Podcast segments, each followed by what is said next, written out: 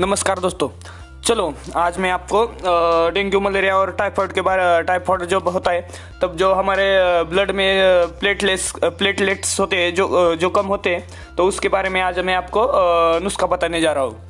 क्या होता है, हमारे जब डेंगू, मलेरिया और टाइफाइड होता है तो हमारे खून में खून में बहुत कमी आती है और उसमें से प्लेटलेट्स और, प्लेटलेट्स कम होते हैं। तो क्या करना है जो भी पपीता होता है ना पपीता पपीता के एक एक पत्ता लेना है और उसे नमक के पानी से अच्छे से धोना है। क्या होता है नमक के पानी से मैंने पिछले वीडियो में भी कई बार बताया कि नमक के पानी से धोने से क्या होता है उसमें जो डस्ट वगैरह होती है और, और जो भी कीटाणु वगैरह बैठे होते हैं मिट्टी वगैरह होती है धुल जाती है।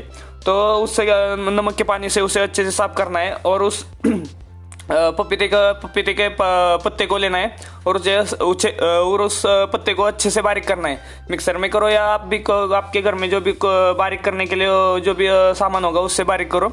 और क्या करना है छोटे बच्चों के लिए और उसका उसका रस निकलेगा ना उसका जो भी रस निकलेगा उसे निकालना है रस।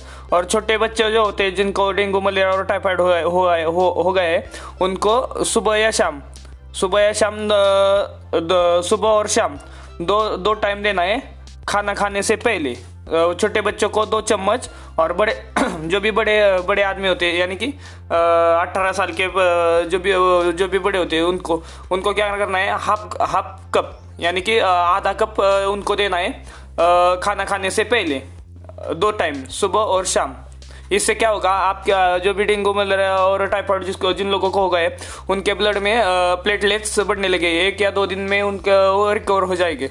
उनके उनके खून में उनके शरीर में और जो खून की कमी होती है वो रिकवर हो जाएगी। चलो आज का आपको वीडियो एपिसोड पॉडकास्ट अच्छा लगा तो लाइक करो कमेंट करो और शेयर करो। अपने दो, जो भी दोस्त होते हैं जिनको डेंगू मलेरिया और टाइफाइड होते हैं उनको ये तरीका नुस्खा बता दो क्योंकि उनको बहुत ही लाभदायक होगा। चलो बाय